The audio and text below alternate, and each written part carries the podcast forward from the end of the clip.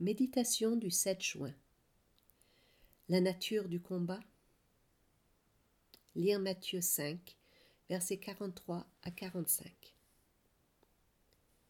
Vous avez entendu qu'il a été dit Tu aimeras ton prochain et tu haïras ton ennemi.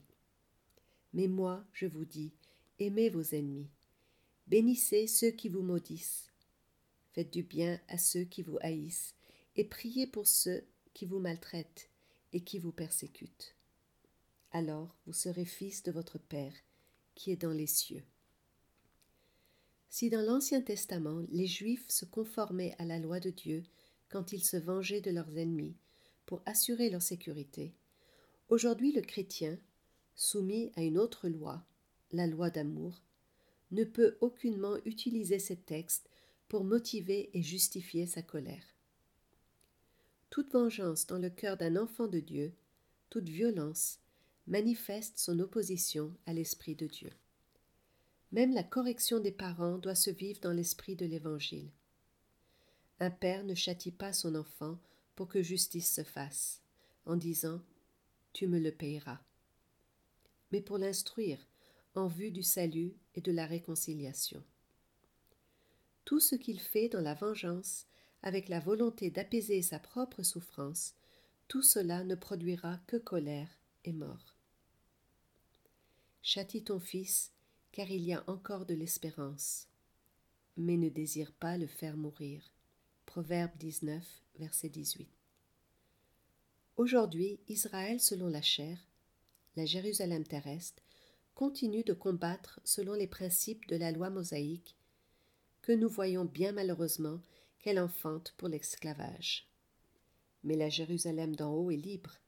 C'est elle qui est notre mère.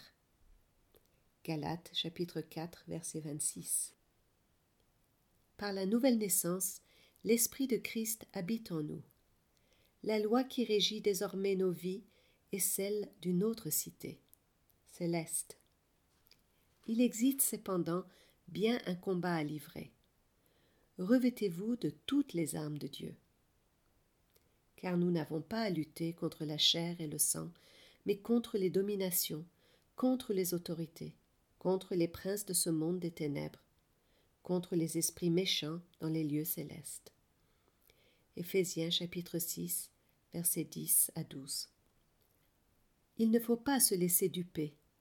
Les hommes qui s'élèvent contre les enfants de Dieu, si ceux-ci rendent un bon témoignage, sont poussés en arrière-plan par des puissances invisibles, spirituelles, qu'on ne voit pas à l'œil nu, qui ne disent pas leur nom, mais qui portent leurs fruits de destruction. Comment vaincre ces puissances? Que les louanges de Dieu soient dans leur bouche et l'épée à deux tranchants dans leurs mains. Psaume 149, verset 6. Par l'action de grâce et la prédication de la parole, avec foi dans l'œuvre parfaite de Jésus-Christ. Ne nous trompons pas de combat, ne désertons pas, saisissons l'œuvre de Christ dans sa plénitude.